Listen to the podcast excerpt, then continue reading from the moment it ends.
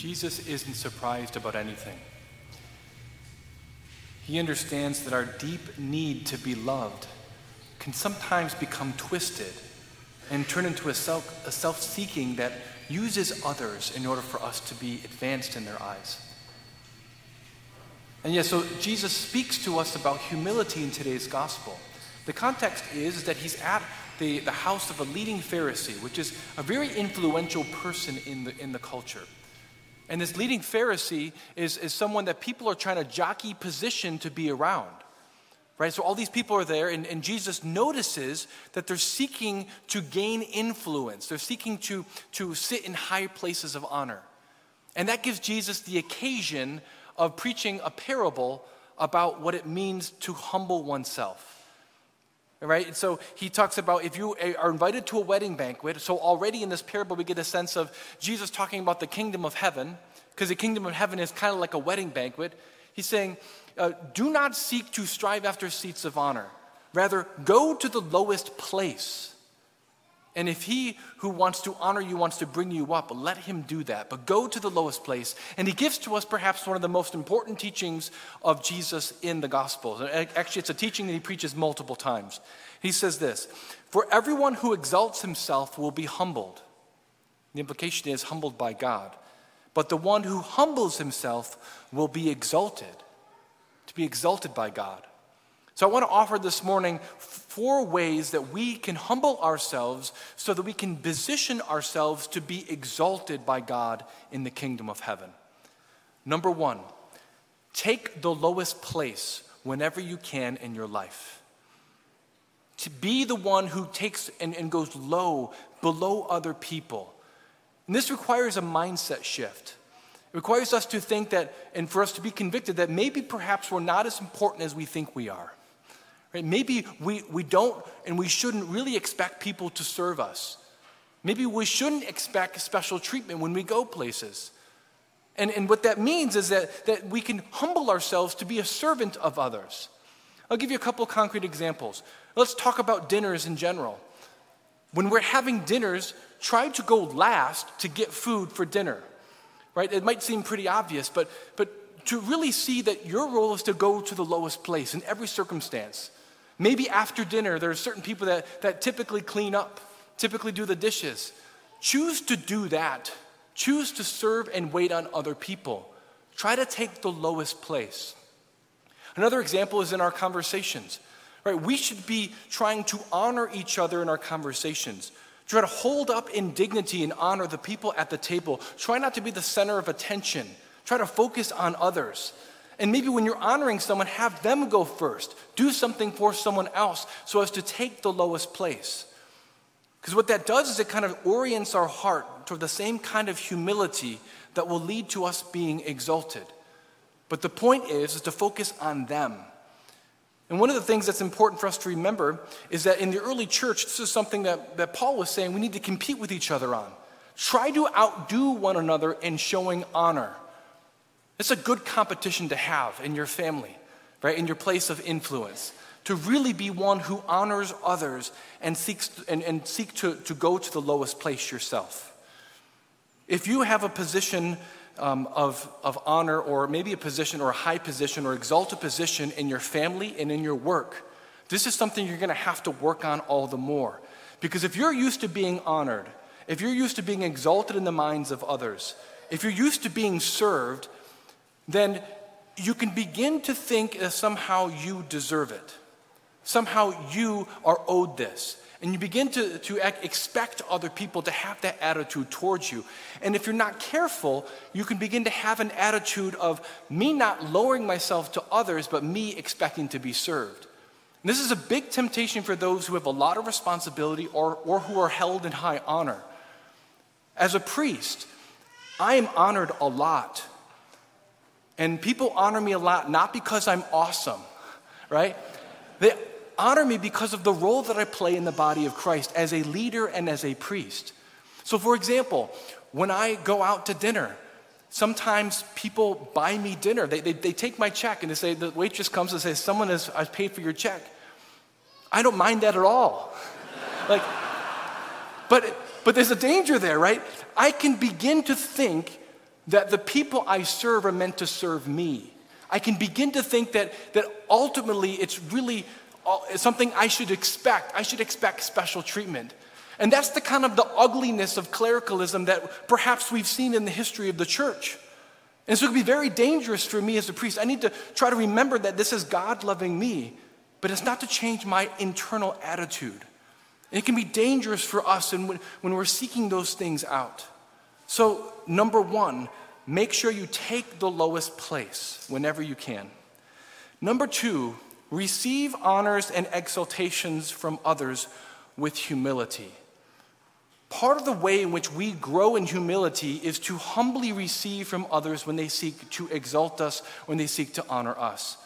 And this is, this is actually an important thing to remember because if, if we're not trying to be exalted and people are holding us up and honoring us and, and, and really just thanking us for something we've done or really holding us in high honor, that it's our role to receive that with thanksgiving and praise to God and not for ourselves. So we need to resist a kind of a, a false humility which says, No, I don't deserve that. No, I, that can't be for me. We need, we, we need to resist that because because in that resistance, sometimes the focus is not about the other person honoring, it's actually about us. We make it all about us. And when we do that, we somehow treat being honored and being exalted as if it's an evil. And God Himself is promising that we will be exalted, right? And so it, we just need to make sure that we have humility about this. And one of the things that's important is that I actually think God at times wants Christians to be honored and exalted in our culture. Why? Because he wants the world to see our good works, that, they, that the world might give glory to God, but also so that we can have influence to bring the kingdom of heaven on earth. Right? So we, we want Christians to be in, in high honor in our society so that we can actually have more people think of Jesus, think of the church, think of, of God's goodness more. And so, if we were to have a false humility and not receive it with humility, we would lose that opportunity to influence our culture and, and, and our sphere of influence. So, number two, receive honors and exaltation from others with humility. Number three, intentionally love those who cannot pay you back. Or, I'm sorry, intentionally love those who cannot love you back. One of the most important parts of this parable is what Jesus, uh, or after the parable, is when Jesus speaks to the one who hosts him, he said to him, he says to him, When you hold a banquet, don't invite your friends, your relatives, your wealthy neighbors. Rather, invite the poor, the crippled, the lame, the blind. Blessed indeed will you be because of their inability to repay you. Why is Jesus emphasizing loving people who cannot pay you back in that love, who cannot love you back? Because this guards against the poisoned motive to use other people for our advancement. If I'm loving you only because what you can give to me, I'm not actually loving you, I'm actually loving myself. If I'm only doing something for you because I think you can do something for me, then the danger is, is I don't really care about you, I just care about what you can give to me. Jesus is calling us to a radical kind of love that's able to love others precisely when they can't love us back. That is the most holy kind of love. That is the purest kind of love. And that's what God invites us into. Now, of course, I'm not saying that Jesus is knocking business leaders that are networking with each other. He's not knocking strategic relationships in which there's a mutual benefit. What he's trying to get at here is, a, is, is the human heart and its tendency to exalt, to exalt ourselves, our tendency to exalt ourselves over others. He wants us to see ourselves as servants, to humble ourselves so that we can truly see the other and love the other. The true test of greatness, therefore, is what? Your ability to love those who cannot love you back. That's the true test of your greatness. And that's the true test that I believe God wants all of us to remember. Because remember, Jesus is one of his most difficult teachings in the entire gospel is saying, love your enemies and pray for those who persecute you. But like that, what? And right after that it says, if you only love those who love you, what credit is that to you? Even sinners do the same. We need to recognize that He's calling us to a kind of love and humility that the world around us does not have. He wants us to stick out in the kind of love that we have. And He, he wants us to enter into His humility, which ultimately what is what this is all about. So that was number three um, intentionally love others who cannot love you back. And number four, remember that God will repay you in heaven. Jesus continues. He says, Blessed indeed will you be because of their inability to repay you, for you will be repaid at the resurrection of the righteous. That's a promise. God promises that you will be repaid when you love people and they don't love you back. You will be repaid for all the times which people have not noticed you, where they have not thanked you, they have not loved you in response. And that's really consoling.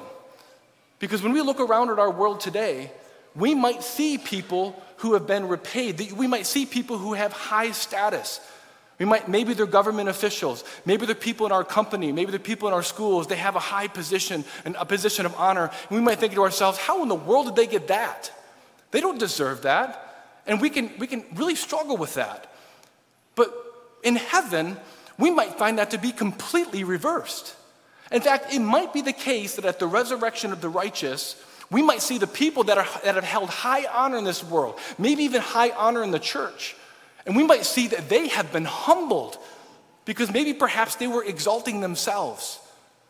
And we might see the people that we've tended to look down on and have judged, maybe people without friends, people without influence in this world, without much connection and networking, people who are, don't attract us to them, maybe we'll see them exalted over us because they did everything out of love. You see, the truth is, God is going to repay us and He's going to exalt us according to how much we've humbled ourselves. I know this is difficult. It's difficult for me. And, and, and one of the things that, that, I, that, gives me some comfort is to recognize what Jesus simply is doing is, is inviting us into his, his own life. This is how he lived his life. He was exalted in, with the Father in heaven, and he chose the lowest place. He chose to make himself less than us so that we could be exalted. He chose to love us when we could not and would not love him back. And God the Father rewarded him, and now he reigns with all of heaven and earth under his feet.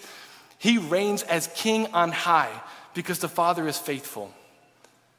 And so, as we come to receive Jesus, who is our king, we see him once more lowering himself, taking the lowest place, becoming in the form of bread and wine. He wants to enter you he wants to love you. And if we allow Him to love us and we take seriously the call to humble ourselves so that one day in heaven we might be exalted, so that we can love those who do not love us back, if we can live like that, then we're well on our way to being exalted with Jesus in heaven.